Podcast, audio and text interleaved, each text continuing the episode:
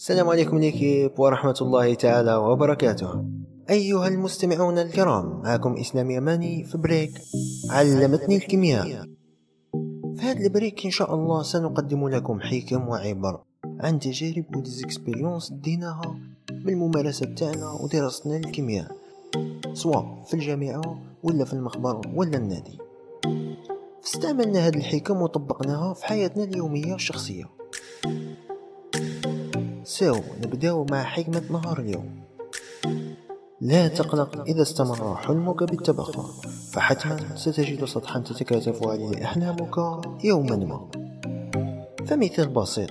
قطرات المياه بتأثير عدة عوامل منها الرياح ودرجة الحرارة. تصبح بخار. وهذا البخار يتكاتف في طبقات الجو الباردة على شكل غيوم. وهذه الغيوم هي التي تسقينا بأعذب المياه وهو الغيث. فاللهم يا رب أغثنا. فارفع يدك إلى السماء يا صديقي. ما دام هنالك رب يقول ادعوني أستجب لكم. وشكرا على حسن الاستماع والإنصات.